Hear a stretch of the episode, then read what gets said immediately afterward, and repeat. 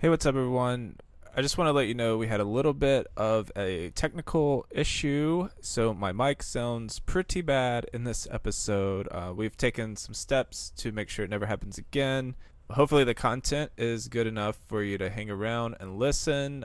If this is your first time listening to Ten Bell Pod, my mic normally doesn't sound like I recorded inside of a tin trash can. I spent literally hours and hours searching forums and downloading plugins and swearing profusely, trying to fix it. There was no way to fix it. So, my bad. And um, please try to enjoy this next episode.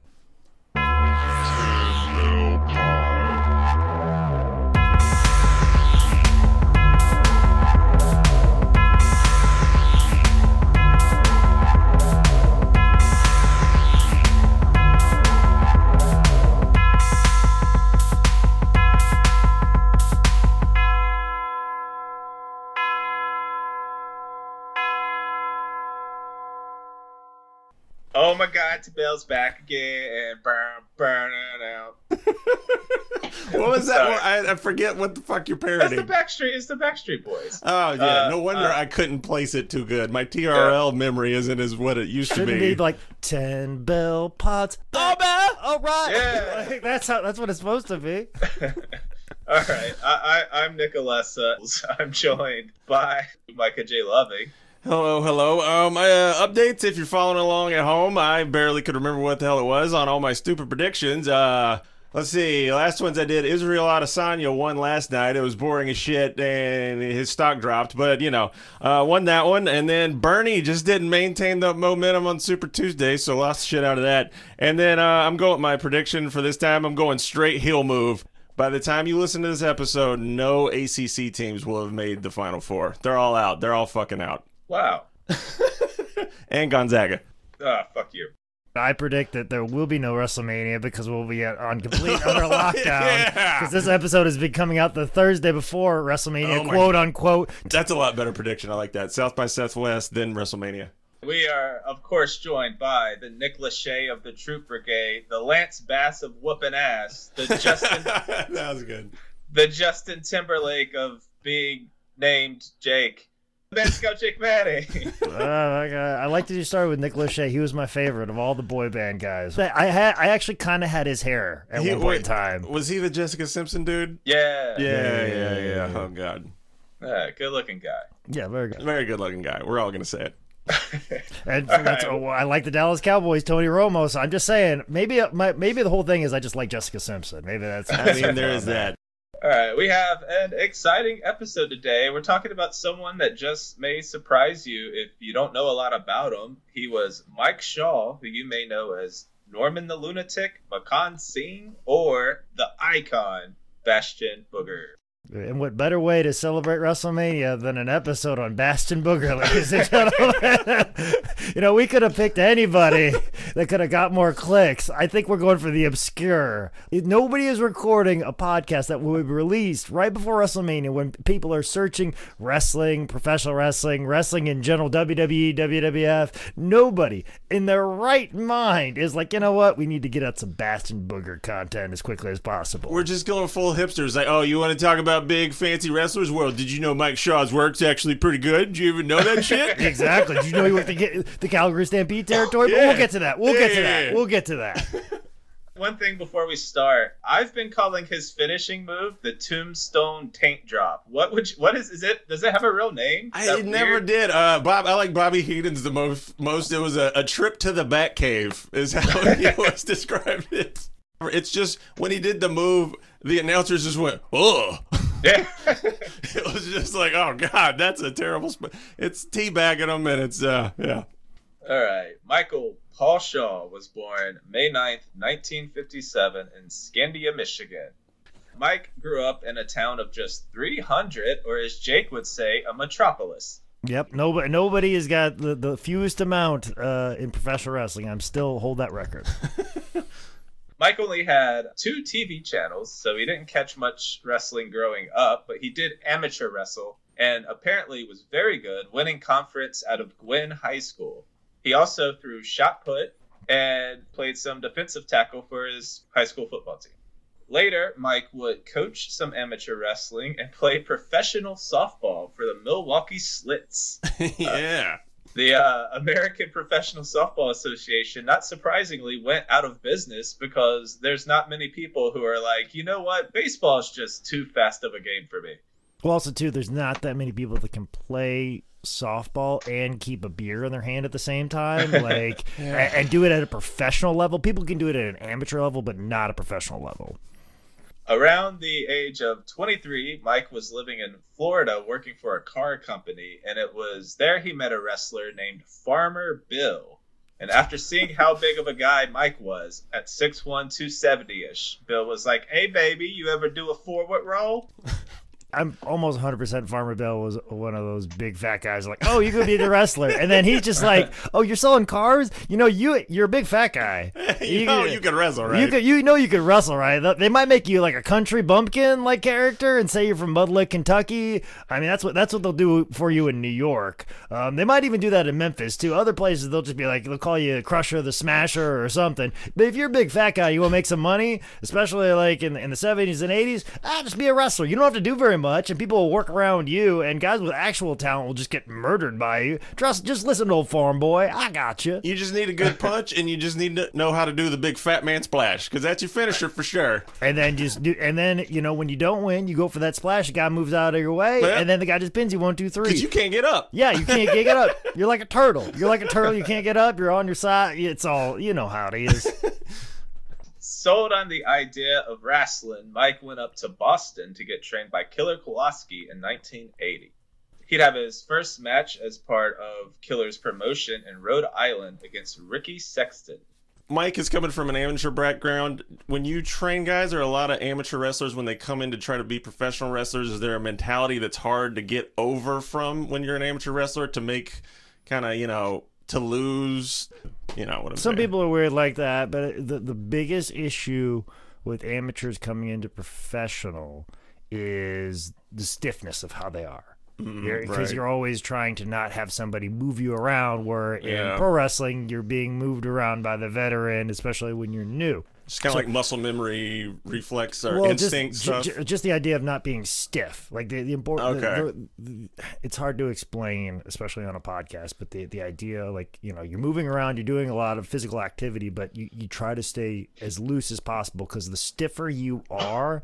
You get blown up faster because when you stiffen up, that means your your muscles are flexing. Therefore, your muscles need oxygen, and therefore you intake more oxygen. And that's why guys get blown up because they're just huffing and puffing and puffing. Gotcha. And that and that's why you know amateur wrestling MMA it's like a total total body thing and, and you're very stiff and you're moving and you're trying to hit as hard as you possibly can which causes you to flex your muscle which causing you to take in more oxygen where wrestling the, the reason why you can do 60 minutes is because you're you're loose you're hitting somebody with you know loose forearms and stuff like that but you're still swinging it as fast as you would if you were in a real fight Right, or right. throwing a punch at the same speed you would in a regular. But the thing is, you're, you're you're barely hitting, but at the same time, you're also keeping your hand loose. You're keeping your forearms loose. You're hitting somebody with a clothesline. You're keeping your arm loose. You're all those things. You're trying to stay as loose as possible. So therefore, you're not taking in as much oxygen. So that is the biggest issue. But the biggest advantage of somebody who is an amateur wrestler is control of their hips. They, they, yeah. know, they, know how to where their hips are at, where they're going to be, where their body is, and they have a lot- good base. They know. Eh, But it's all more of a situation of you know where your hips are at all moments in time. Okay. So therefore, you know where a certain body part is, and it's about body control as far as professional wrestling goes. If you have a lot of body control, you, you can you can do a lot in professional wrestling. And amateur wrestlers always know where their hips are and know what their hips are doing and where they're at, and explode into them, move them out, get them out from underneath of a guy. Just the awareness of, of your body parts and where it is in relation to your your opponent, uh, uh, where you are in the physical mat and actual space that it surrounds and takes up. As an absolute wrestling legend, Killer Kowalski obviously had connections to the entire industry. So if a promotion rolled through town short a man, they'd usually go to him and his school for fill-ins. And that's how Mike would end up wrestling former world champion Pedro Morales on WWWF's All-Star Wrestling February 14th, 1981. Oh, don't worry, I'm sure Pedro the whole time was like, Mikey, you're not going to make it. You're not make it. Which maybe that's an insensitive impersonation, but that's what Pedro Morales sound, sounds like. And every person that's ever impersonated him, that's what he that's what he sounded like. They, there was always the thing where he Pedro would like needle Billy Jack Haynes, he'd be like, Billy, you're not going to make it. You're not going like anytime Billy Jack Haynes would like take a nap in the locker room, he goes, You're not going to make it, Billy. You're not going to make it. Which just shows how tough Pedro is that you're gonna needle Billy Jack Haynes, a living, walking, breathing volcano. Good you know, and Pedro's like, Yeah, sure, why not? Bring it. You know? Later in 81, Mike would go to his first ever full time territory, working for Gene Kiniski and Al Tomko in Vancouver's NWA All Star Wrestling. There, he'd be the lumberjack Klondike Mike, the nephew of Klondike Bill. He'd do a lot of tag team wrestling, teaming up with King Parsons and Gene Kiniski. He'd even win the Vancouver NWA Canadian Tag Team titles with his pal Danny O the Vancouver territory doesn't pop up too often. Jake, do you know anything about it? It's it was a pretty cool spot. It's one of those kind of like smaller territories. I think it eventually got absorbed with Stampede, but it was always like a, a it was kind of the way like the Houston territory was. Mm. It's in the middle of Texas, but like it worked well with World Class, and then or and also the Amarillo territory, also Mid South. Like it had a very good working relationship. It was a smaller territory. It was had its one big town, obviously. But yeah, the Vancouver territory it was kind of a, just a smaller area, but like from what I understand, they had some really, really, really big shows, and a lot of the Stampede guys would always like, "Oh, when we go to Vancouver, it's gonna be it's gonna be awesome. yeah. I don't know if that's because of party town or because the crowds were so good, but it was one of those just smaller like little territories that was close to other territories and worked well with other territories, but it was its own independent thing. So it was kind of like the Houston of Canada. That's kind of how I always understood it. Yeah, the one cool thing that I found out was Al Tomko is pretty much credited for kicking off Rowdy Roddy Piper's career when he was there. So I assume Jake was talking about why it brought people to Vancouver. So if Piper got big there, I assume it was the cocaine. It was really fucking good. Well, I think it was also heroin in, Vancouver, if I'm not mistaken. oh, really? So like, yeah, there's all kinds of great drugs. It's, it's just like, hey, you know, I guess I think like it was like legal or it was it was something crazy with with the drugs there. Like there's opium dens. I've oh. heard I've heard some things about Vancouver. Uh. Hence why all those guys are like, I can't wait to go to Vancouver. All I know about Vancouver is Bryant Reeves and the Vancouver Grizzlies. wow. After dropping his tag titles, Mike would start off 1982 wrestling in Stu Hart's Stampede Wrestling using his real name, Mike Shaw.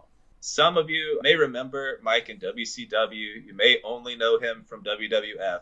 But Stampede is where he'd spend the majority of his career clocking in seven years in the promotion, wrestling the usual Stampede suspects, including Jim Neidhart, Bret Hart, Owen Hart, Davey Boy, and Dynamite Kid. let, me, let me have you. Let me have you for like seven years. I, I love that. It's, it's the amateur wrestling. You want to come, you want to come down to the mat? You can come with me. I, uh, I mean, uh, come on, you got, you got a nice mustache. You got like amateur stuff. I'd like to have you. Is this how you recruit everybody? Yeah, I'll call you by your real name. Oh, okay, okay, drop that Klondike. Drop the Klondike. Sorry, my, my name's Mike. Yeah, Mike. Mike. Mike. What's your last name? I don't know if I want to tell you that right now. Oh, well, tell me right now. I'll have you. I'll, I'll grab you. I'll, I'll, I'll, uh, uh, shoot, you. Shaw, Shaw, Shaw. Shaw, Shaw. Okay, Shaw. Shaw. Maybe I'll grab you. Let me grab you. You're not winning me. Do I get a signing bonus or anything? Oh, yeah, you know, kind of bonus. Just let me have you. Just let me have you. Uh, just grab it. Grab it.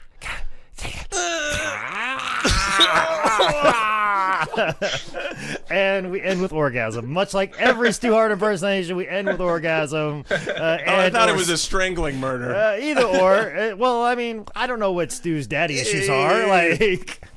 And as Mike Shaw said, Stu was a good guy, but he had one problem. He had too many fucking kids.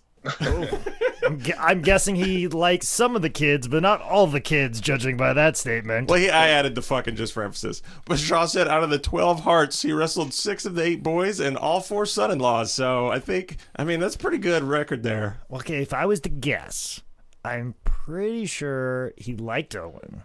Oh yeah, he loved. Yeah, we'll get into that. He fucking loved Owen. Uh, see, and it's it's it's weird. I think he would have liked Bret, and Bret would have spoke up for him.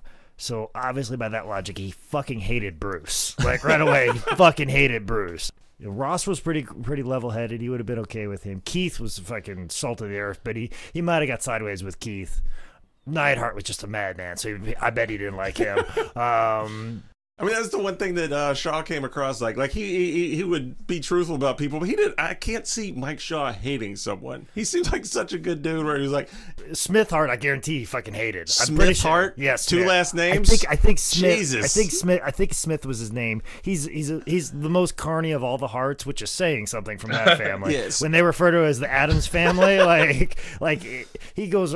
Yeah, Smith. I think it's Smith. Yeah, a name like Smith sounds like they fucked up on the birth certificate. He's the- like, he's yeah, the- just, just keep it. he's the guy that goes to all the shows in Canada and has autographed pictures of Owen. Like, oh, these are the last ones left. Surprisingly, I have I have autographed pictures of, of Owen, and they're just left over from the office. This is an Owen water bottle. He drank out of it. yeah, he's one of those guys, and usually has hooked somebody, some young kid, into thinking that he's gonna, you know, be trained by Bret Hart someday because that's his brother. I'm trying to remember which one passed away. I think it was Dean. He was a referee. He, I think, from my recollection, he was pretty cool, though. I, I think he was a bit temperamental. Um, but I, I know Bret did care for him deeply, or always tried to look out for him. So yeah, I get that's that's kind of the thing. I can usually guess if like you like this person or you were buddied up with like if you like Bruce, fucking. 85% of the fucking family was not your cup of tea apparently um, but if but then after that it gets a little bit selected everybody liked owen bret just depend on the, the your relationship with him and then it just kind of delineates from there So at first, Mike would more or less hang out at the bottom of the card, but he was still there. He was working. He was making a name for himself. In late '84, Mike did a run in All Japan, tagging with Tiger Jeet Singh. And some of the people he got to wrestle with in All Japan, the Funks, Harley and Bockwinkel, Bruiser and Stan Hansen, Giant, Baba, and Rusher Kimura. and Jesus, because that's about as high as it gets when it comes to all right? Japan. Like after that, that's the only way. It's like d- team up with Jesus and Muhammad, and that's as good as you're gonna get. So Yeah, I couldn't find any footage of any of this stuff anywhere. It's probably in some All Japan mega torrent or something. But uh, not only did Shaw have a tag match against Baba, he got a win over Baba. I don't know if he pinned him, but shit, man, you got a tag team win over Baba. That's pretty damn good.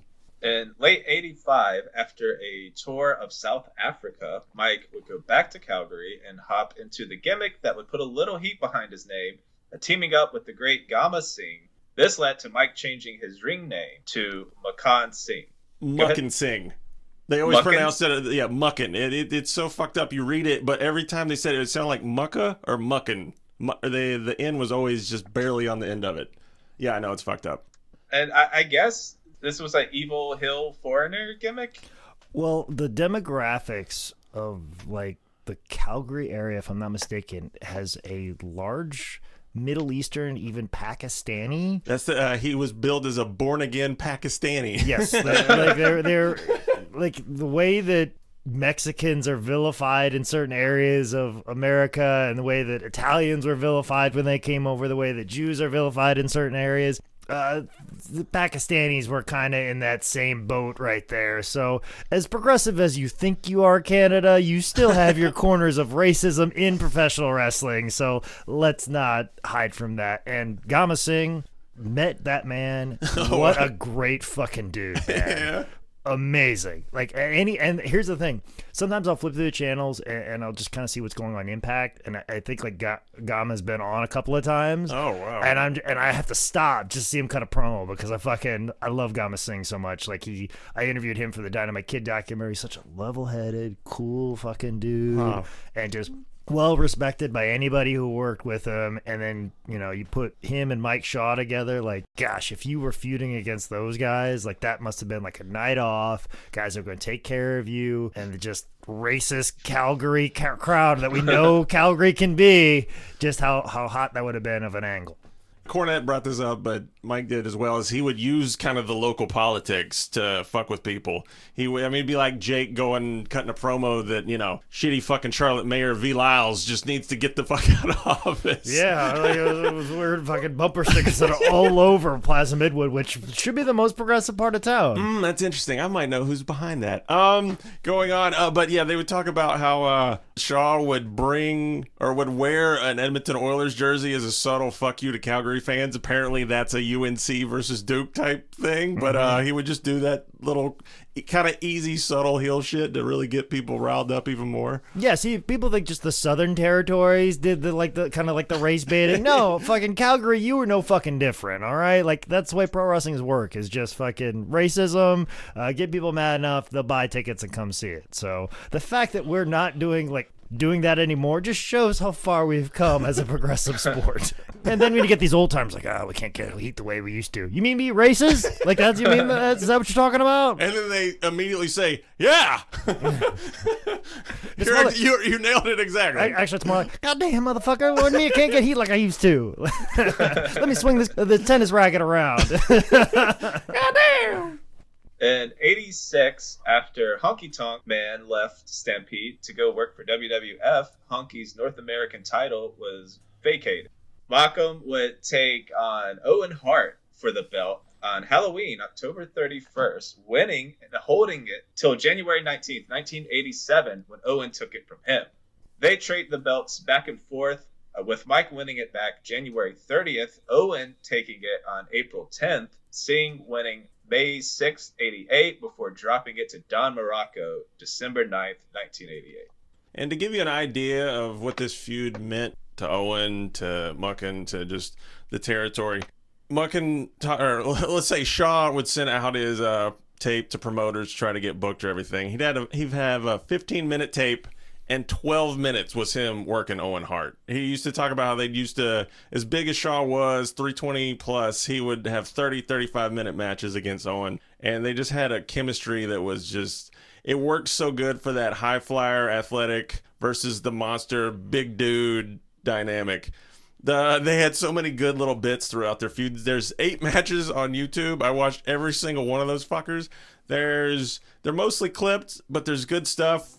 There's the old thing where Muckin would get the foreign object. He would try to hit Owen with it, but then Owen would get it away from him somehow, put it in his trunks, and then we would kind of forget about it. It's about halfway through the match.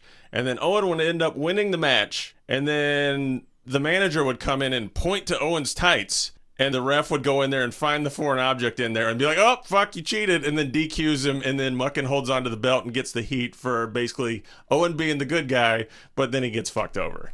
Yeah, usually it's usually halfway through. It's usually like right at the end because crowds nowadays they'll forget that it's in. There. I know there. that that's kind of why I liked it because they they kind of built. It was a little story to the match. Yeah, and, yeah. and it's just kind of right there. Usually, like that happens, bang bang, like right away. Yeah. He tucks it in, puts it away, or or whatever. So They also did. Uh, this is because this is around '87, so we talked about in the JYD episode the famous blinding. Um, they do. They use this one. They use the fireball, but uh, Owen gets hit with the flame by Gama Singh. The next match, Owen comes out in eye bandages, which is kind of difficult if you're trying to, you know, fucking see. They do an angle where there's a doctor who has to call the match because Muckin's beating the crap out of him too much and Owen might go blind. They just they built it up so good of just like, oh god, can is Owen gonna be able to see again and building up the babyface love that the crowd got through him. They just had good heat back and forth. They worked together so well. And yeah, check out the matches on there because Owen's just flying all over the place. It is great stuff if you want to look it up on YouTube. Jake, do you know where a lot of the Stampede footage is? that's a good question. I, Vince has most of it now. I think a lot of that got kicked over. Also, too, there's like different eras of Stampede because Stu sold off his territory. Sold over to over to Vince, and that's how you got the Bulldogs. You got Bret uh, Neidhart all, all went over, and then Stu was supposed to lay dormant and be done. Well, then Bruce talked him into coming and bringing it back. So some of that footage got lost through time, and I don't know if, if Vince was really collecting the footage at, at the time that he sold it the first time, and I don't know if there would have been too much. Like anything that I've seen just kind of popped up here and there. There's a couple private collectors that have some stuff. Um, there, there's some stuff out there. Like if you look at like I know like tape trading wise, there's a lot of comp tapes. Like you can get Yeah. if, if it was somebody like Brian Pillman, Owen Hart, you can get a lot of their stuff, but some of that at the first sale is kind of lost forever for whatever reason. The one interesting thing I found when looking up all this stuff, apparently in like the early days of tape trading, when it was you know newsletters and uh, just people calling people and send them their address was like the 85 to 89 Stampede tapes were just like some of the most prized and wanted stuff of all early VHS tape traders. So I was like, ooh, early nerd shit. Love it. I was just thinking about that as it relates to, uh, I guess, Mike Shaw's legacy, where most people only remember him as Bastion Booger, but he has seven years of good Stampede work that you just can't find it anywhere. yeah, right. I mean, when I was looking up stuff and it was just, oh, Bastion Booger and he was Norman Lunatic. And then I'm reading all these comments by people. It's like, oh man, his Stampede stuff, his, his mic work is so good and he got so much heat. And he was just kind of a natural, just loud screaming, comfortable man on the mic and how good his big man stuff was. And it was just like, oh, I didn't know any of this shit about this dude. One thing that I should have known about Stampede is I had no clue that Liger had a run in Stampede as his under his real name Keiichi Yamada. I mean, there, there's there's matches. Uh, I forget what the tag match was. I think it's Owen and uh, Yamada versus Shaw, and I think Gama. But it was just like, oh shit, I forgot that Liger was there. Or I didn't know Liger was there, and it kind of makes sense. Another friend of mine brought up how Liger was there, and then kind of Owen and ended up going to New Japan. So I figured that was that connection there that There made was that this- happen. There was this working relationship where New Japan and, and, and an office in Mexico and Stampede always saw the value of hey, our guys, you know, we need to freshen up the roster. So we need an influx of new talent and rotating talent and the talent that we know that gets over. Like they kind of need to go away so that when they come back they mean something and then they'll get stale and they'll ship them off somewhere else. But also too, uh, you know, with with Stu training guys, he knows that they need to become more worldly. And New Japan also wanted some of their stars to get some American experience and bring some of that over yeah, there. Hiroshi And- Hase's and Stampede too. Exactly, Yep. and, uh, and then also too the importance of lucha libre as well. So they were trying to to do this kind of working relationship where you know guys would spend a little time in Japan, go over to Calgary because I was North American wrestling, and then they started incorporated um, some lucha libre stuff and just kind of had this this whole cycle of guys going like, okay, we gotta stay in Stampede right now, go down to Mexico, come back, you're a big deal in Calgary, the home territory, and then when you get to the other, go to Japan, and then just alternating and moving around. Then you would go tours in the middle of this and come back, and then so that way when you come back to Calgary, like, oh, this guy's been in Mexico, this guy was in Japan, and it seems like he's a bigger deal all of a sudden. And then also too, you're getting people from Mexico, from Japan, and all of a sudden you seem like this more of an international promotion as opposed to this local territory in Calgary, Alberta, Canada. Hell yeah.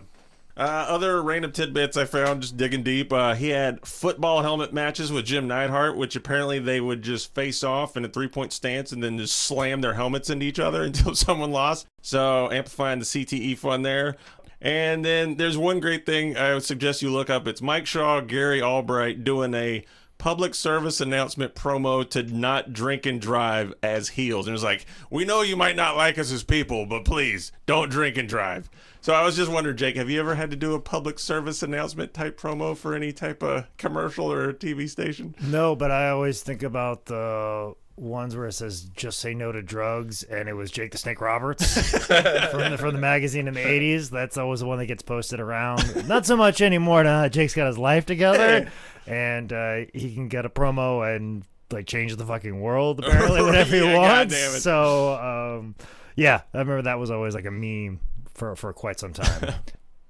Hey there, kids. This is the Man Scout, Jake Manning, and I'm here to let you know that, hey, drugs are really bad. And want to know why? Because I've taken a shitload of them. Behind this cheery exterior, you know, I, I put this uniform on. I seem like a very straight laced individual. I tuck my shirt in appropriately so that way I have the gig line going up and down. You don't know what a gig line is because you never served in the, in the military before or in the Boy Scouts, whichever. That's where you learn that. You get that gig line, you get perfect straight laced, literally straight laced up and down. But see, that's the thing.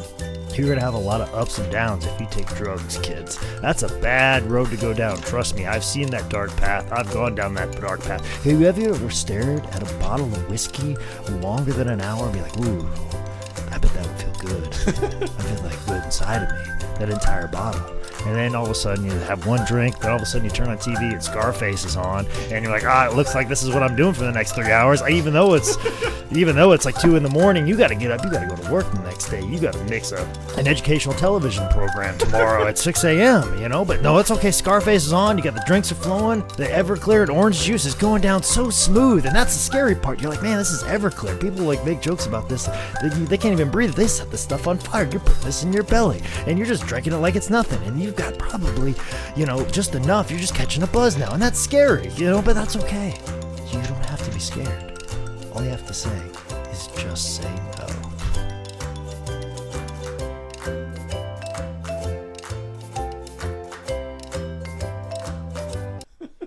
Thank you, Nancy Reagan. Wasn't that her? So Mike would continue to be a staple of Stampede Wrestling until it closed its doors in 1989. At the time, Mike had just got married. He traveled the world. He'd made a good bit of money. He was actually considering quitting the business and moving back home to Michigan. But after doing another run in South Africa, Mike returned home to a message from Jim Ross in WCW. Jim Ross, who he didn't even know who he was, or like that was the thing with Mike. It was so interesting. He's like he's a big sports dude and everything, but he it. Like, I mean, I'm not a dick.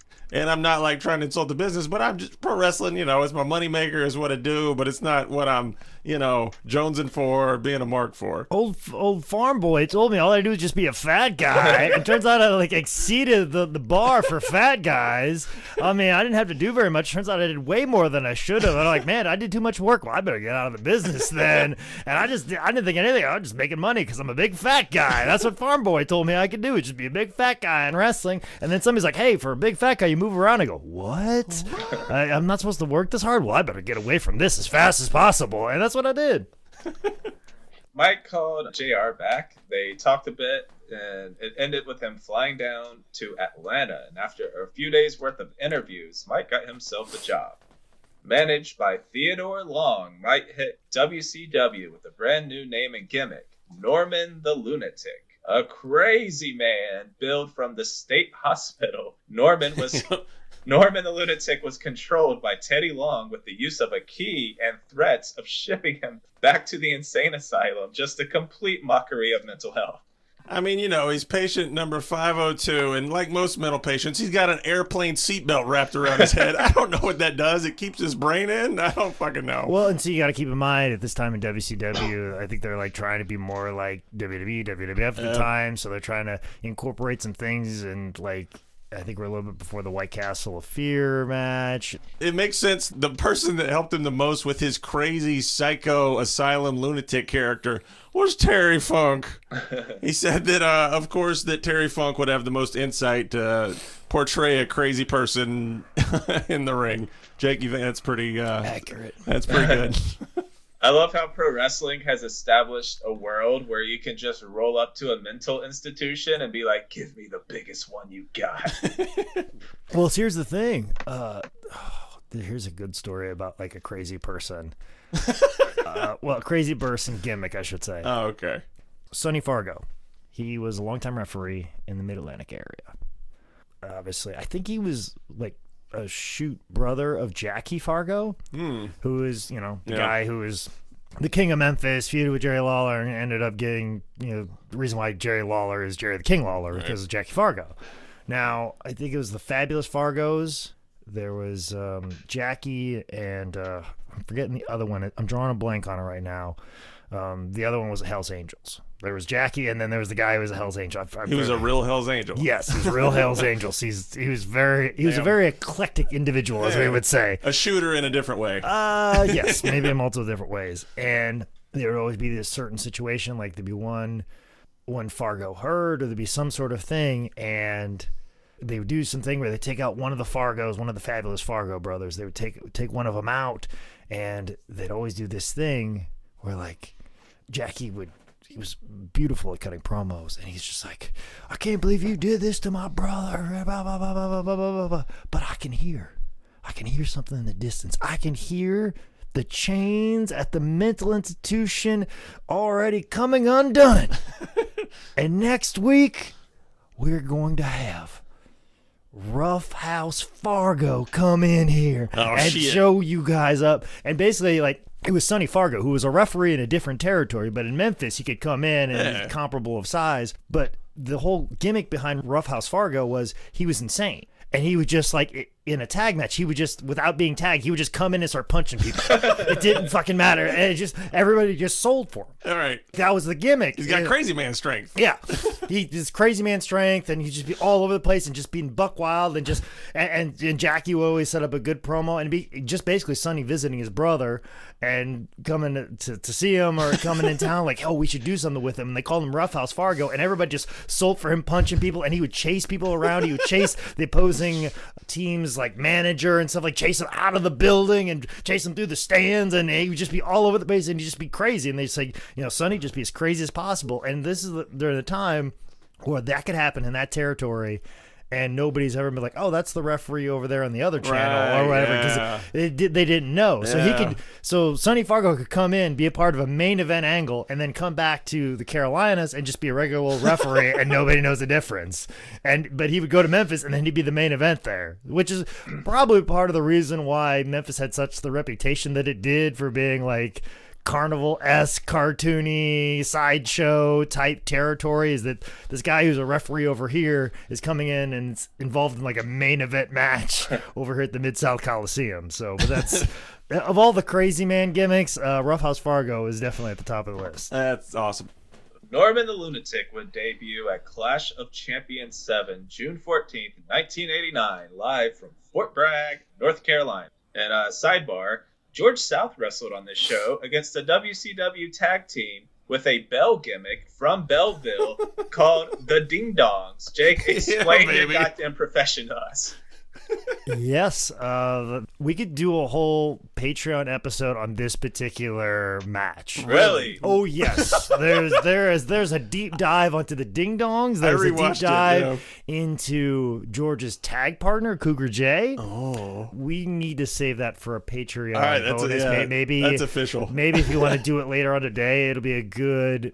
I- We could go 15, 20 minutes on it. Possibly 15 to 20 minutes, but it's it's fucking juicy. Um, there's a lot there's a lot of aspects to it, and Cougar J is actually a very interesting individual.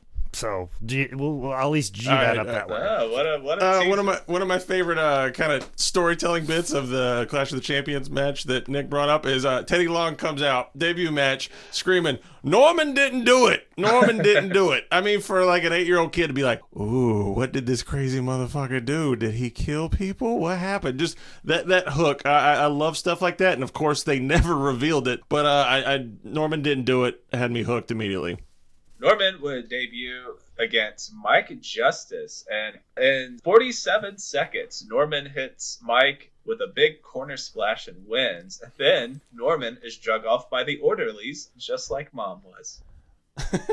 And the thing that made me fucking cackle was the crowd. He's already over. it. The crowd sings na na na na na na na na. They do the whole song as he's strapped to a gurney to take back to the mental asylum. God damn it, that's my thing. I run the WWF and only us, only we do the na na na song. We do the na na na song. I fire people on a daily basis just so I can go na na na na. Na na na na. Hey, yeah, goodbye. Do it all wrong and out of sync without a rhythm whatsoever. No pitch, no pitch no, at no all. pitch whatsoever. I do the na na na song. Na na na na. Na na na na. All right. From there, Norman jumped on 89's Great American Bash Tour, working tons of dates against Steve Casey. Not Scott Casey, just to be clear. Um, also, I want to bring up around this time, I didn't know a thing that existed, and I probably uh, like a noob for it. But Norman appeared on uh, many Funk's Grill segments, which was Terry Funk's Piper's Pit type thing that I didn't know was even a thing. Uh, Terry Funk has fun calling uh, Norman. He reminds me of John Belushi on a two-week binge. Or he also calls him Michael Keaton Fat Man. Yeah, it's it's it's it's some fun garbage if Wasn't want to John look it up. Belushi dead at this time? Oh, yeah, yeah, yeah. Very, very controversial by Terry Funk 89 yeah belushi was early 80s right Yeah. yeah yeah That's like making a, that's like making a Kobe Bryant joke in the middle of an interview segment two or three years from now. Then at September's Clash of Champions 8, he met his old Canadian pal, Flying Brian. And JR and Cornette are on commentary, and Cornette mentions all of Pillman's football credits, and I bet JR was like, dude, I have one thing. Can you, can you not? Yeah, that's the, that's a funny thing with Colt Cabana debuting in AEW. Jim Ross referred to his college football career, and Colt Cabana's whole reason for playing football in college is so Jim Ross can mention it on commentary. That's amazing. Which, funny enough, pretty much the whole reason why I was a collegiate shot putter was so Jim Ross can mention on commentary. so Jim Ross, you have not checked all the boxes just yet. It's like the ultimate long con. That's that's admirable. Uh, you guys watch this? Uh, I did. I mean, it's good. Uh, it's kind of kind of has the Owen Shaw dynamic of you know athletic dude doing good stuff and Shaw doing big man stuff. Um, uh, yeah. What Pillman gets the win with the crucifix pin, which you know if you're not gonna do like you're not gonna do that move unless you trust the big dude. Um, uh, more more good uh topical stuff. Uh, just because you know wrestling did that back then. At the end, Cornette says that Jim Baker just moved in next door to Norman at the asylum because yeah, good old Jim Baker. So Norman the Lunatic came in as a heel character. However, crowds mostly just laughed at him, and Mike really didn't mind. But this led to Norman turning on Teddy Long and getting pretty over as a newly found babyface.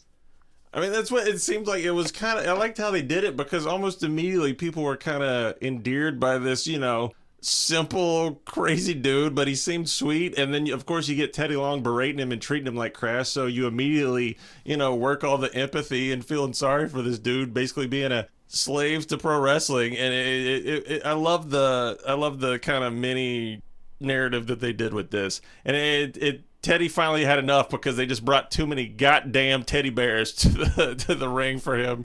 It was just too much. I'm sick of these goddamn teddy bears. Get these teddy bears out of here. Teddy Long does not like teddy bears. You understand? You're confusing the two. You think that this teddy bear is Teddy Long. This is not Teddy Long. This is this is a teddy bear. This is a stuff full of cotton. I am not full of cotton, sir. I like how the Teddy Long is basically like a Ernie Ladd on a six. Yeah, yeah, it is. It pretty much. If it was any more, then it'd be Ernie Ladd. Ernie Ladd does not like teddy bears. That's where we get up a little bit higher. Well, Teddy Long is a little more here. Teddy, we'll keep it a little bit more refined because Teddy looking good. He got Menakis on. That's what Teddy Long does. Come over with Menakis on and make tag team matches or bring out the Undertaker. and, and, and people people always talk about how like I don't like you know professional wrestling being so formulated. Well, guess what? I have made a living off it being in a formula. That's the two things that I do, player. Speaking of the uh, teddy bears, people started giving them to Norman, sometimes up to 300 a week. So Mike would just donate them to a children's hospital, which is super awesome of him. I mean, yeah, if that doesn't show how over you are, I mean, for that for a kind of you know mid lower card gimmick for people to be bringing that many damn teddy bears, uh, it's impressive, man. So from there, it was more working live events, uh, facing people like Tom Zenk, Tommy Rich, the Iron Sheik, and eventually Kevin Sullivan, leading to a Falls Count Anywhere match at Clash of Champions 10, Texas Shootout. And just to give a little background on these little mini feud, uh, you know, of course, uh, Norman the Lunatic, simple dude, he sees woman, and of course he gets a crush, and then of, of course Kevin Sullivan doesn't like it. And there's a great bit if you want to look it up on YouTube that Norman paints a picture of woman and presents it to her in the middle of the ring, and she immediately hates it and destroys it. And then Kevin Sullivan comes out and beats Norman with his own painting that he paid for his that he painted for his crush. So if you, I mean, if you can't make him any more endearing and lovable, I mean, what else can you do? On the way down to the ring, Cornette calls Norman a child molester. Thank you for bringing that up. I rewound that three times to get the proper context. I was like, nah, he just calls him a child molester. Well, sometimes you gotta do that. Sometimes you gotta, sometimes you gotta cancel a motherfucker from time to time. Would anyone like to explain this match, specifically the ending? Um, I yeah, I actually I got good notes on that. All right, so it's falls count anywhere, as Nick mentioned. Um, we obviously end up brawling everywhere because Sullivan likes that, and as people might know from Sullivan's feud, they had the the bathroom spot, and Sullivan apparently this might be the first bathroom brawl spot ever. They are fighting towards the back. Norman throws Sullivan into the women's bathroom. Um, he notices it was the women's, and then he he immediately, woman, no, no, no, no. So Norman immediately is a polite person and can't go in the women's bathroom. A woman screams, ah, and runs out of the bathroom. So Norman takes this as a green light that it is now clear. So that he then, like a gentleman, goes into the bathroom to beat the shit out of Kevin Sullivan. We have just a camera on a bathroom door and a bunch of sounds for probably 20 seconds. And then Sullivan stumbles out, kind of does a Flair flop.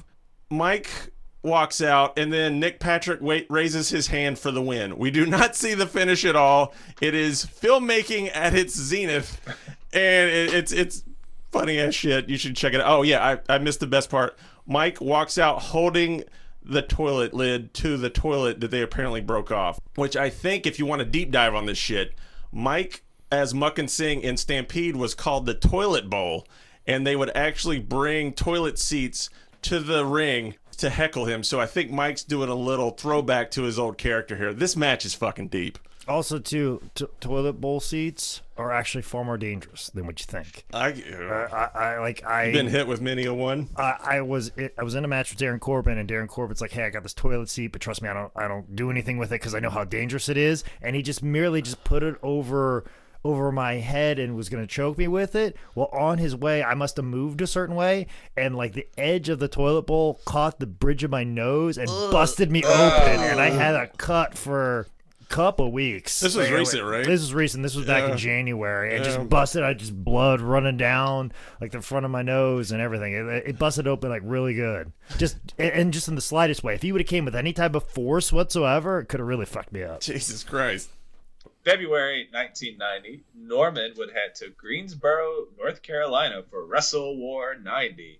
There he'd take on Cactus Jack Manson, and Norman gets a super positive crowd reaction here. That's what surprised me about all this. Like I heard he was over, but then you see this stuff, and he is super over. And I want to rewind just a bit before this match. Norman has an interview with Missy Hyatt, and she gives him a little hug and a kiss before the match. And I, if you re- listen really closely, Missy leans in during the hug and says, "Since I'm a believer in eugenics, I'd have you put down." and then the rest of the match goes on. But you know, it's it's a pretty interesting little moment, moment if you want to lean in and turn up the volume. Armed with a spinner hat and carrying a teddy bear, Norman Norman beats Foley when Foley goes for a sunset flip and gets met with the dreaded tombstone taint drop. Can we talk about uh, of all the jobbers throughout all of this that we'll get into? If you need to watch tape, watch tape on Norman and realize that your sunset flip will never work. You might think it will, but it will never fucking work. Next up for the Lunatic was Capital Combat 90, the return of Robocop. Norman and tag partners, the Road Warriors, opened up the show against Bam Bam Bigelow, Kevin Sullivan, and Cactus Jack. The Road Warriors come out on the back of motorcycles, so Norman comes out in a little foot powered scooter. The Road Warriors and Norman get a really chaotic win. I like this match a lot. Dude, it was pretty fun. Uh, Norman and Cactus go at it, and I told the the bit with the scooter after the motorcycles. That was that was mwah, that was good. Bunch of the crap I watched that's worth looking up if you're interested. Uh, find his Tommy Rich match.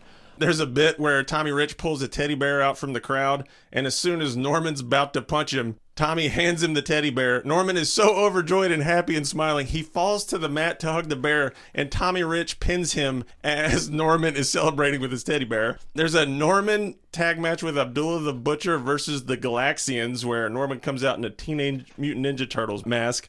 And then there's a Rick Steiner match where Norman gets German suplex by Rick, which shows you how goddamn crazy he is, but he actually hits it. It wasn't long until WCW politics came into play and it would affect Mike's WCW career. Despite being over AF, Norman was sitting at home sometimes for five or six weeks in a row, while in his words, the bookers were getting their friends over on TV. And even though he was making great money to sit at home, Mike was frustrated. He was a pro wrestler and he wanted to be on the road being a pro wrestler. which I don't agree with. If someone wants to pay me to not do stand up ever again, send it my way. this podcast is my favorite thing I've ever done creatively. For the right price, I will quit at the end of this sentence. So it's like the hundred grand Patreon level. Otherwise known as the WCW level of Patreon. Like that's what we should do. We should we should have a, a WCW level of Patreon where we just don't do anything. Like if you pay us this amount, we'll stop and sit at home and collect a check. That's the WCW level. That's good shit. I always I always have this this is a total sidebar, but I always have this idea to get uh get some shit and put it on eBay, but make it like ten million dollars, banking on like some Saudi Arabian prince going on eBay and just saying fuck it, because all you need is one drunk one online to just make your life complete forever. Listen, there was a motherfucker in South Korea that was willing to make Wrestlers versus Zombies too. Like he had the money, had the check, and was like, "Let's fucking do this," and just never came through. But he had the money. See, you you bank on those billionaire crazy people to just throw whatever at you and your life's set. I think we need this level. So the final blow to Norman the Lunatic came when Ole Anderson took over as Booker. Ole wanted to quote make it like the 1950s. Any anybody anybody anybody? Because there's I think. Oh, I think. Oh, I too, think. it's too easy. I think what Ole w- really meant to said is, "I don't give a fuck about this shit. Fuck you. fuck this job." And I think you misspoke. Ole wanted to bring it back to the 1850s. Also needs to be said that uh, he was actually so over that uh, Sting and Luger actually spoke up for him. Uh, he talks about it on the shoot. There's another source on it too, but uh, Mike, I believe him because Mike just seems like down to earth, not give a shit in a nice way, dude. But Sting and Luger couldn't convince Ole to do it. So talk about stubborn. Despite that, Norman the Lunatic was taken off the TV and Mike was given a new gimmick, Trucker Norm. And I want to clear something up about Trucker Norm because I've seen it in a few different places. The gimmick was a way to pay homage to Norm's truck driving dad who passed away. That is kayfabe and in reference to Norman the Lunatic's dad, not Mike Shaw's. Mike Shaw's dad didn't drive a truck, and Mike Shaw's thoughts on the gimmick were, it stuck. the storytelling on this is perplexing too. So he's a crazy person in an asylum. His dad dies and he gets better. that is backwards. like he, so he loved his dad, but him dying was a positive influence. I don't, I don't, I don't fucking understand any of this. And it, most, most of this had to be explained. Uh, I think it's explained if you want to look it up on the Tony Burton like WCW Saturday Night match where Tony Schiavone's like, "We're gonna fill in these blanks here because this is shit stupid as hell." Not loving his new gimmick or his spot with the company, in early January of 91, when his contract was up, Mike decided to leave WCW. Later in 1991, Shaw wrestled in the Global Wrestling Federation under Makhan Singh, which apparently was a huge dumpster fire. And then he spent the majority of 1992 in CMLL in Mexico as Aaron Grundy. I watched a couple of the CMML matches. There's yeah, he he does a couple good comedy spots. Uh, it takes three people to Irish whip Mike Shaw. That that was funny. Uh, he teases a suicide dive to the crowd's delight. There's there's some fun lucha stuff with Mike being used as he should. That, that's one of the things. Like sometimes you need like a big guy for like a post, and you know, and they're usually using comedy senses, but also too like for someone like him who wrestled someone like Owen or Flying Brian. He's a great post. He's there for everything. He can bump around for all these guys that can just come in and, and, and do all kinds of things. There was another match where he's with the WFWA, which is some kind of outlaw mud show in Winnipeg, but he has a match against the Tulip. Which uh, some of you guys might know if you deep dive on YouTube. Randomness is uh, the Tulip was a effeminate looking man in a flower costume who battled with uh, the legend that is Brother Midnight over who was the worst wrestler. And I I, th- I remember watching this back in the day because they had a legitimate feud of who was the worst wrestler. And with Jake's always under gimmick, I was wondering if this inspired you in some way or if you knew about this shit. Absolutely not. Boom. Have you seen the clip though of the worst wrestler ever feud? No. I gotta send that to you. That's good shit. You do Brother Midnight's the we ain't gonna wear no pants, right? We ain't got no pants on, baby. All right. So uh, at some point, Mike had sent a tape to WWF Sergeant Slaughter and eventually got called for a tryout. After his old pal Bret Hart gave him some pointers, Mike worked a match against the great Barry Horowitz. Vince liked him, and Mike got a spot with the company. Vince, you need to book this guy. He's good. I tell you, he worked for my father, Stu. Cause I'll tell you, I'm the birthday man Art. I'm vouching for it. this guy, he was Malcolm Singh. He was a badass, big guy. Wrestled my brother Owen. He's good. Fantastic. You do good for you, Vince. You should do it. You'd make him a serious, badass heel. God damn, that's a good idea. You know, the first thing I'm gonna do is put a goddamn ridiculous fucking gimmick on him. He's fat. I get to make fun of him being fat. So the 6'1", 400 pounder would show up on Monday Night Raw, April 12th, 1993, as Friar Ferguson, making his debut against Chris Duffy. And another quick sidebar Chris Duffy was a 90s job guy who died at the age of 35 of a brain aneurysm, which is Ah. incredibly sad, but he donated his body and his tissue gave sight to two women. So that's, that's kind of a nice story. Oh Jesus, now, now I feel fucking weird with the next thing I was gonna fucking say. Because I I was curious on why Friar Ferguson, and I'm wondering if uh, Mr. Movie over here, Micah, can tell me when Robin Hood Prince of Thieves came out. I want to say, ooh, that's a good fucking question. I'm guessing it was 91, 92. I want to say. Yeah, it would have to be like two years Yeah. earlier for it to finally catch up to what the WWF was doing at the time. So I, if, if that, that's I'm curious because if it was Robin Hood, Prince of Thieves, that was the inspiration for Friar Ferguson. that is so, yeah, oh, That was a big blockbuster movie. Didn't they just come out with a new Robin Hood movie with the guy? Kevin Costner. Yeah, the guy from Field of Dreams. You know that guy? Oh, You know in that fucking schizophrenic that heard all them voices and decided to build an entire sports arena? Yeah, the guy from the, the the movie about Al Capone. You know the one where the guy uh, just hit the baseball bat. You know that guy. Uh, that guy from that movie. One of theirs in the morgue. Yeah. 91. I just See, looked it up. that's perfect. You fucking nailed it. And that's Yeah, yeah. exactly that's exactly why. And anything, especially the the early '90s, most actually most everything in wrestling, whatever was cool two years ago, is usually what ends up happening in wrestling two years later. I didn't bring it up, but it was in my notes. Um, when he was Trucker Norm, he had a little series where he tagged with um, the Juicer, who I didn't know was Art Barr, and f- fucking Beetlejuice gimmick. Fucking Beetlejuice gimmick. Oh my god, that was one of those things I meant to bring it up. That was one of my early, like probably eight or nine years old of one of those gimmicks of because he had like powder on his face and in his hair and he acted like a crazy person and he did all these athletic moves and it was um, it was one of those big influences of like what is going on? And just a big memory that stuck in me and I never knew it was Art Barr, but yeah and then it was like yeah they just ripped off Beetlejuice. Oh, and, and- and Trucker Norm, over the top. it totally yep because that was 87 that was 87 Trucker Norm was 90 and Ole's probably like over the top's the best movie I've ever fucking seen Ole, Ole Anderson loved the fuck out over the top because I love it's a custody battle based around arm wrestling. Oh, it's interesting though because apparently Ole and Terry didn't like each other. Is does that seem right? Because I heard that. Probably. And who the fuck's in over the top? Mm, Terry fucking Funk, fuck. fuck, I'm gonna show you. I got my over the top guy right here. I don't fucking need you. Everything's connected. Everything's connected. So anyway, Chris Duffy fistfights this priest after a uh, tombstone taint drop. Uh, one, two, three, and Friar Ferguson was off and running. Friar was on the next week's Raw, number 13. Bam Bam had just beat a guy, but he kept attacking him after the bell. That's when Friar Ferguson comes in to make the rescue. And Macho Man on commentary goes, I'll tell you what, I'm real confused right now. Uh, but uh, Bam Bam and, Bam Bam and the priest square off for a sec, trying to tease a feud, but this feud would never happen.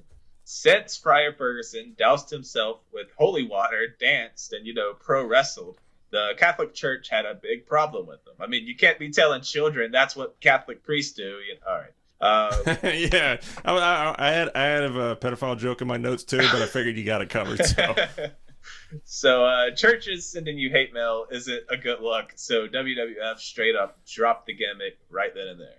To Vince's credit, he took care of Mike while he was sitting at home. They paid him while they were cooking up new ideas, uh, stuff like a pizza man gimmick, and apparently some sort of monster heel with a helmet that was tossed out for being too close to Vader. After about six weeks, we get the remix, Bastion motherfucking Booger. What are your first thoughts on Bastion Booger? Uh, well, just I mean, I'm sure most people know him, but if if not, I, his gimmick is Mike's a big dude, 340 ish or whatever. It's like his gimmick is that he smells bad, he's ugly, and he has what I would describe as if if a diaper was also lingerie. That's a good answer. he also screamed angry gibberish. Like you you, you see him like doing stuff or screaming stuff at the crowd, but it, it when you really listen, it's it's just nothing. It's just I don't know. He's so fat and ugly. He doesn't know English. I don't know. Goddamn, pal. Let me, do I do I need to explain to you what Bastion Booger is? Yeah, I, I'm really confused, Vince. I'll explain it to you right now, pal. Basically, because he's so fat, he can't wash all parts of his body, and because he's so slovenly, he's he's he's ignorant. Because if you knew you were smart, you know that you only eat raw tuna and eggs and protein bars and drink water and sit at a conference table and say you make movies, pal. and uh, you, that's how you talk. You talk with the king's English. But when you're fat and you're disgusting, you can't wash, you can't touch all parts of your body. And that means other parts of your body get they get dirty and they get smelly. And that smell, that smell, it makes you want to just, just puke, just puke, just puke. Make you want to puke all the time. You're puking on yourself. Because you're puking on your big fat belly, and then that smell goes back and it makes you want to vomit more. Nobody wants to be around you, and you're, since you're not talking to people, you forget what the English language is, and you're just such a slobbering, smelly, puke-soaked individual, and that's how you create Bastion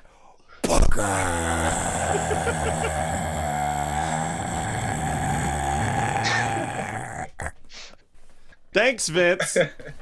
So Mike definitely didn't look down his nose at comedy wrestling or wacky characters. He specifically though did not care for this one.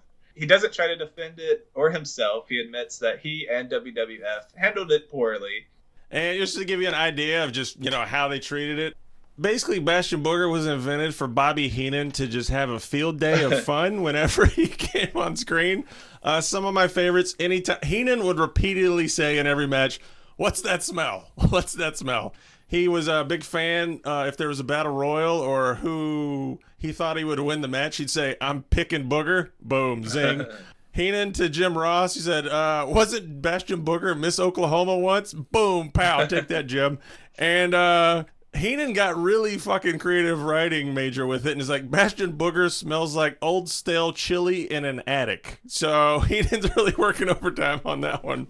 June 19th, 1993, Bastion Booger would make his WWF debut, losing to Virgil, again with the crucifix roll up. So he's, he's not watching game film at all. We talked about Savage. Another good Savage call in this match was uh he comes out debut. Savage is like Bastion Booger, I guess.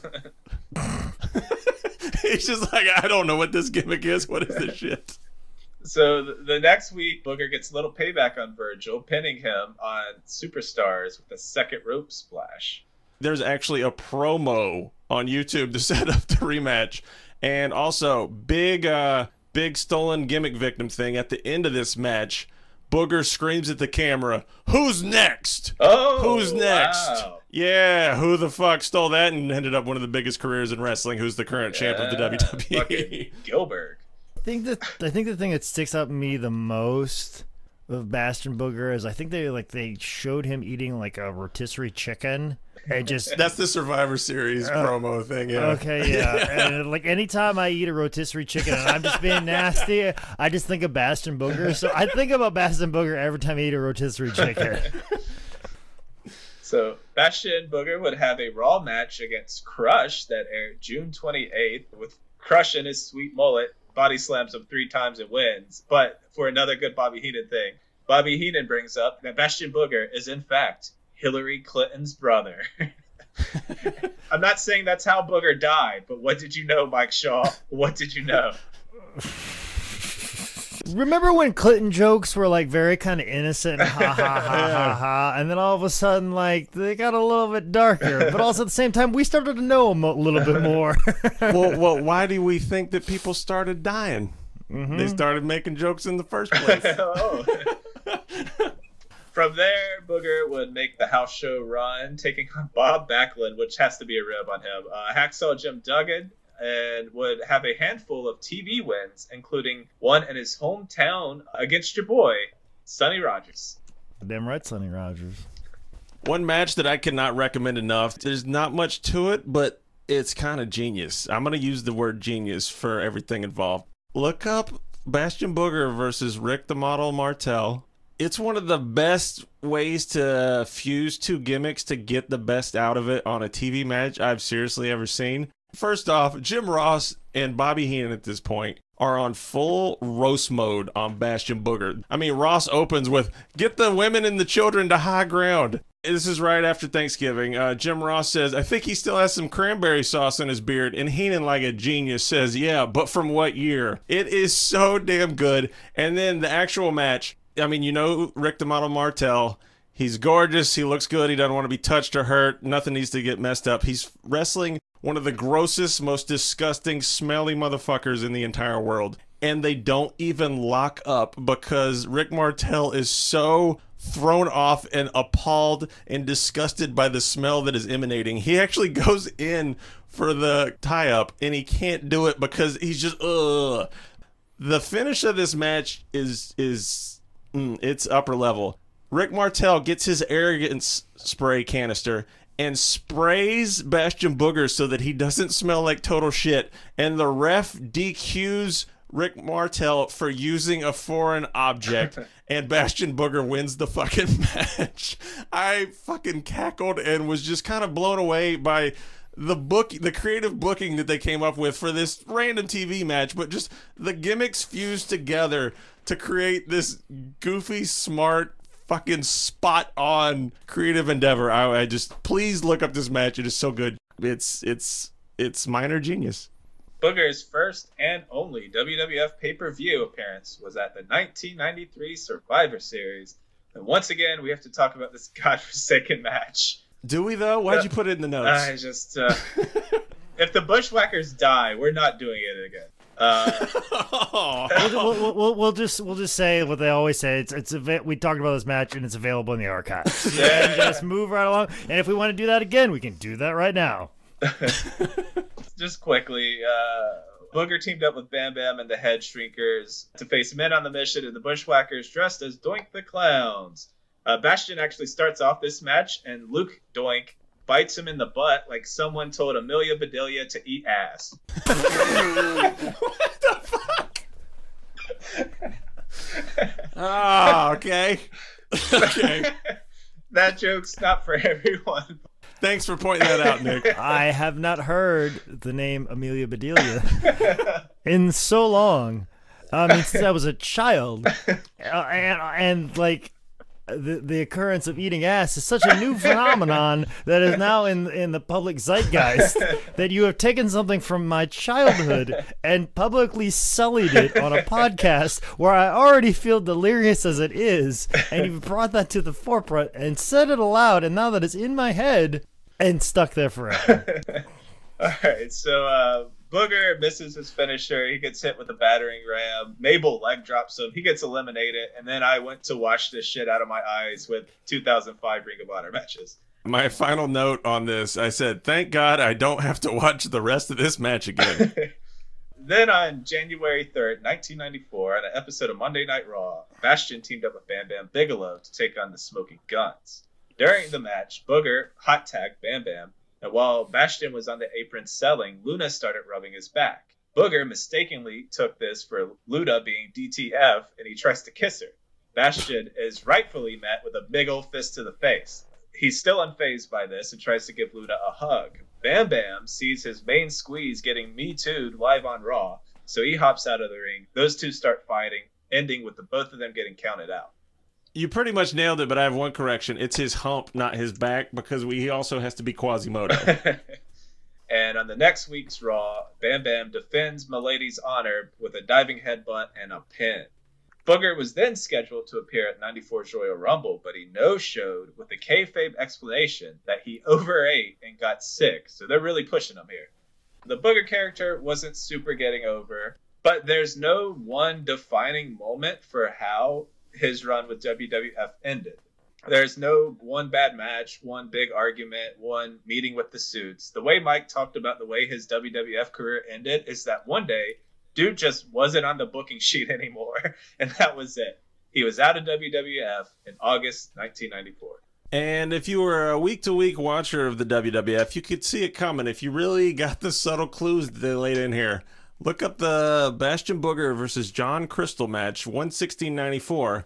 And they might, the, Booger even does a split screen promo during his own match saying he's going to win the 94 Royal Rumble. But the key moment in this is at the end of the match. Instead of pizza, instead of chili dogs, he eats fruit cocktail.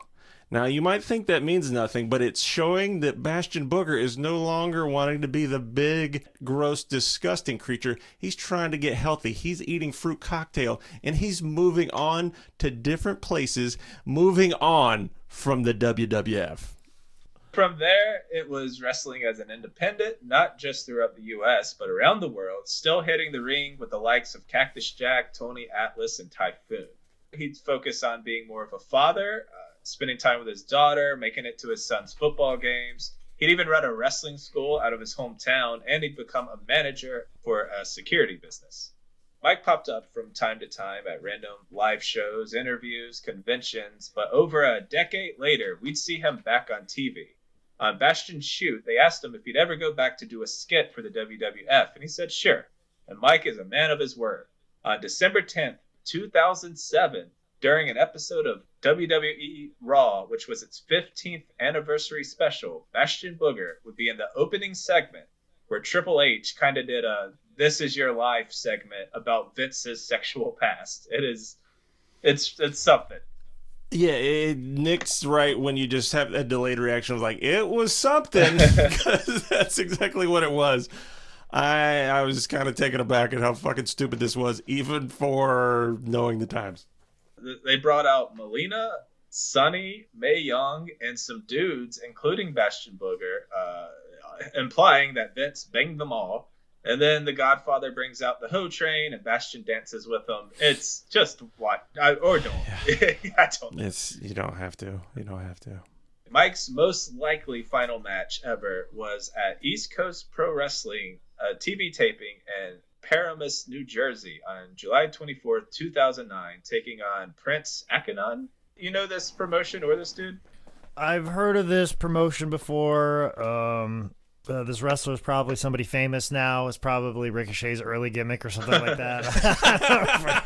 I don't know, or it's, or it's probably to, it's probably like Tony Nese's gimmick he had year one, or Tommaso Ciampa like six months in. this something. is his GI bro. Yeah, this is his GI bro. I mean, it's probably something like that. But I, have heard of East Coast uh, pro wrestling before. Um, and as far as like the town in New Jersey, why does fucking New Jersey have these weird ass fucking towns? That like I guarantee that's not how it's said by the local. Like there's a town in New Jersey called Metuchen. And it doesn't look like Metuchen. And there's Pacipi or Giuseppe, and there's all kinds of weird fucking towns. Like there's Wildwoods, there's the the Burnwoods, and and of course Atlantic City and all those other places and Jersey City. But every once in a while, you get a fucking New Jersey town name where wrestling is allowed, and it's fucking weird. Just want to point out real quick, Metuchen is a big Catholic place. uh, callback. So sadly, Mike Shaw would pass away on September 11, 2010. And Mike wasn't super in the spotlight around this time, so there's not much known about his health or his life around this point. There are even two causes of death floating around. One is a pulmonary embolism, which is a blood clot in the lungs. That is what's listed on Wikipedia. However, we've done what 40 wrestlers now, and there's never been an accurate Wikipedia. The most yeah. reported cause of death for Mike is a heart attack. Either way, he was way too young at just 53 years old. Ugh. So, final thoughts on Mike Shaw, aka Bastion Booger. You know, a lot of a lot of people when they talk about Mike Shaw, they always refer to his run with Owen Hart and Stampede, and they always talk about like, man, we we we were hoping to get this guy in at WCW. Like Jim Ross always talks about Mike Shaw when they talk about about him like we were hoping to get that guy. And then anytime somebody from the WWF or WWE is like, oh, the Mike Shaw that we wanted was the one that was wrestling Owen Hart and Stampede, and they always, they always talk about that. But then it's like. Well, who was a fucking idiot that called him Norman the Lunatic or Bastion Booger? If you wanted Makhan Singh, or if you wanted this fucking big bruising fucking heel, why'd you give him such a ridiculous fucking gimmick? No, don't get me wrong, he committed to all of those those gimmicks. He went for him. Even Makhan Singh is kind of like silly. Where like if you gave Mike Shaw like a Jerry Crusher Blackwell type gimmick or vibe about him, and that I'm a big man, but I will bruise you and crush you, even though Jerry Blackwell actually he also wore a turban as well and was a sympathizer of a Middle Eastern country. so so that always kind of happens, but regardless, like if you wanted like this big nasty heel, they did the same thing with Brodus Clay. Like, oh, you're you're a big guy instead of just you being Brodus Clay, this big nasty heel. We'll put a ridiculous gimmick on you and be like, oh, why didn't this work out? Why weren't you this big nasty heel that we wanted when we got th- this? It's like you could have called him Smasher Mike Shaw or Smasher Shaw.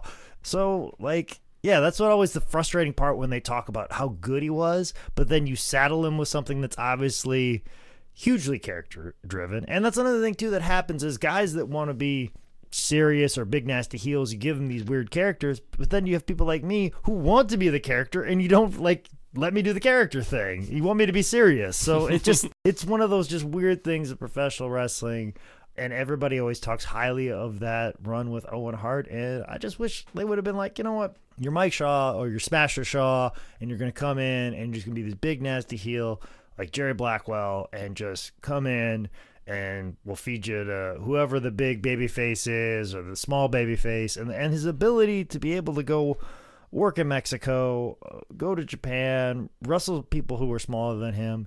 As a guy that's not very big, and I see like bigger guys in the locker room, and I get booked against them, I'm like, oh gosh, I don't know how I feel about that.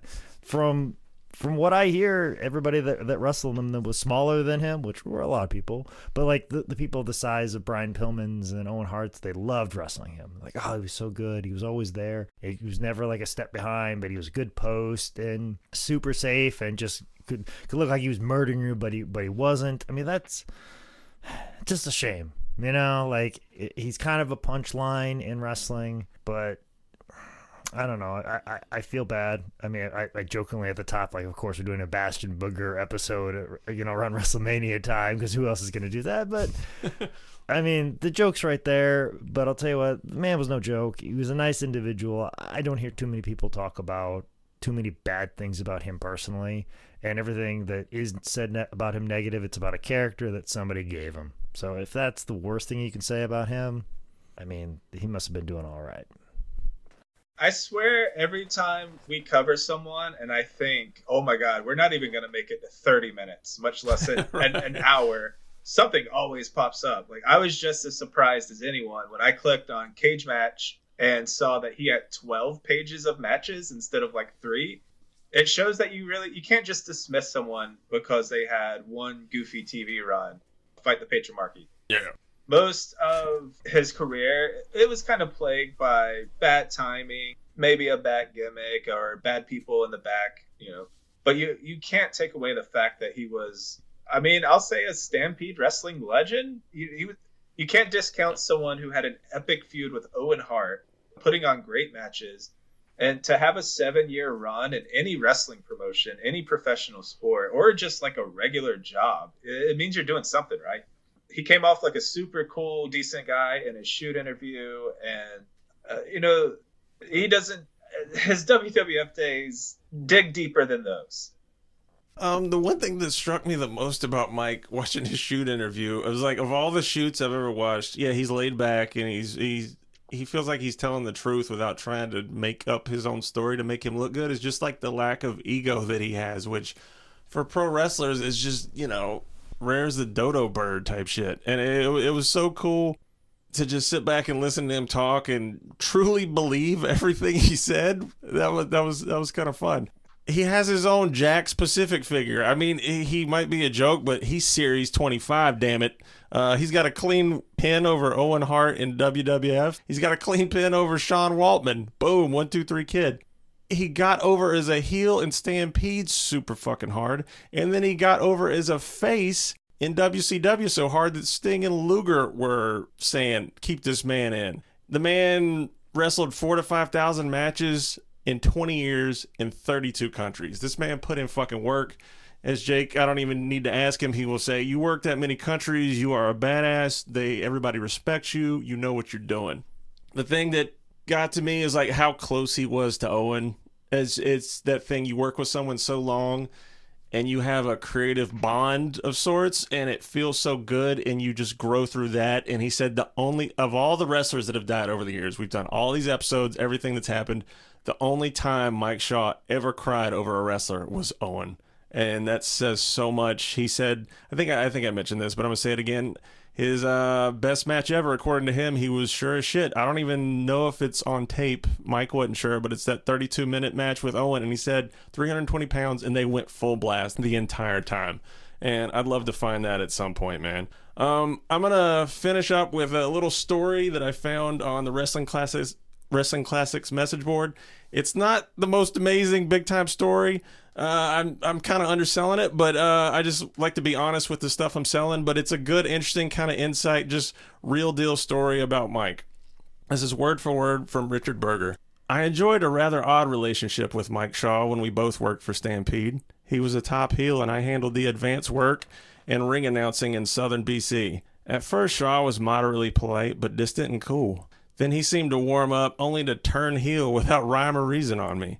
I have to admit that it kind of threw me off balance. His attitude towards me fluctuated back and forth until months later I found him alone in the dressing room, lacing up his boots. So I asked him if there was something I'd done to tick him off. In return, I got the warmest of smiles from Mike. Just for a second, he quickly dispensed with it and said softly, Nah, I'm just doing my job. From that time on, I knew he was okay and there really wasn't any, any heat between us. I know it's not the biggest thing, but I just thought that was cool. If Mike would commit to shit, but then when it came down to it, he was just the nicest, coolest dude that was just doing his job. And after going through all this research, I will say I will never forgive Teddy Long for decapitating that teddy bear because he was clearly jealous of being a second rate Teddy. All right, that is uh, Mike Shaw, aka Norman the Lunatic, aka Bastion Boogers, 10 Bell Pod. Uh, we uh, appreciate you listening. And we are very thankful to all of you donating to our Patreon over at patreon.com slash 10 Bell Pod. Take a few seconds to leave us a rating and a review. That helps us pop up on the listening apps. You can find us at 10bellpod.com, on social media at 10bellpod. Micah is jtrotter27 on Twitter. I'm Nicolessa on the Instagram and Twitter. And Man Scout is Man Scout Manning on the social medias. I'm the Booger Man. Dong. Dong. All right.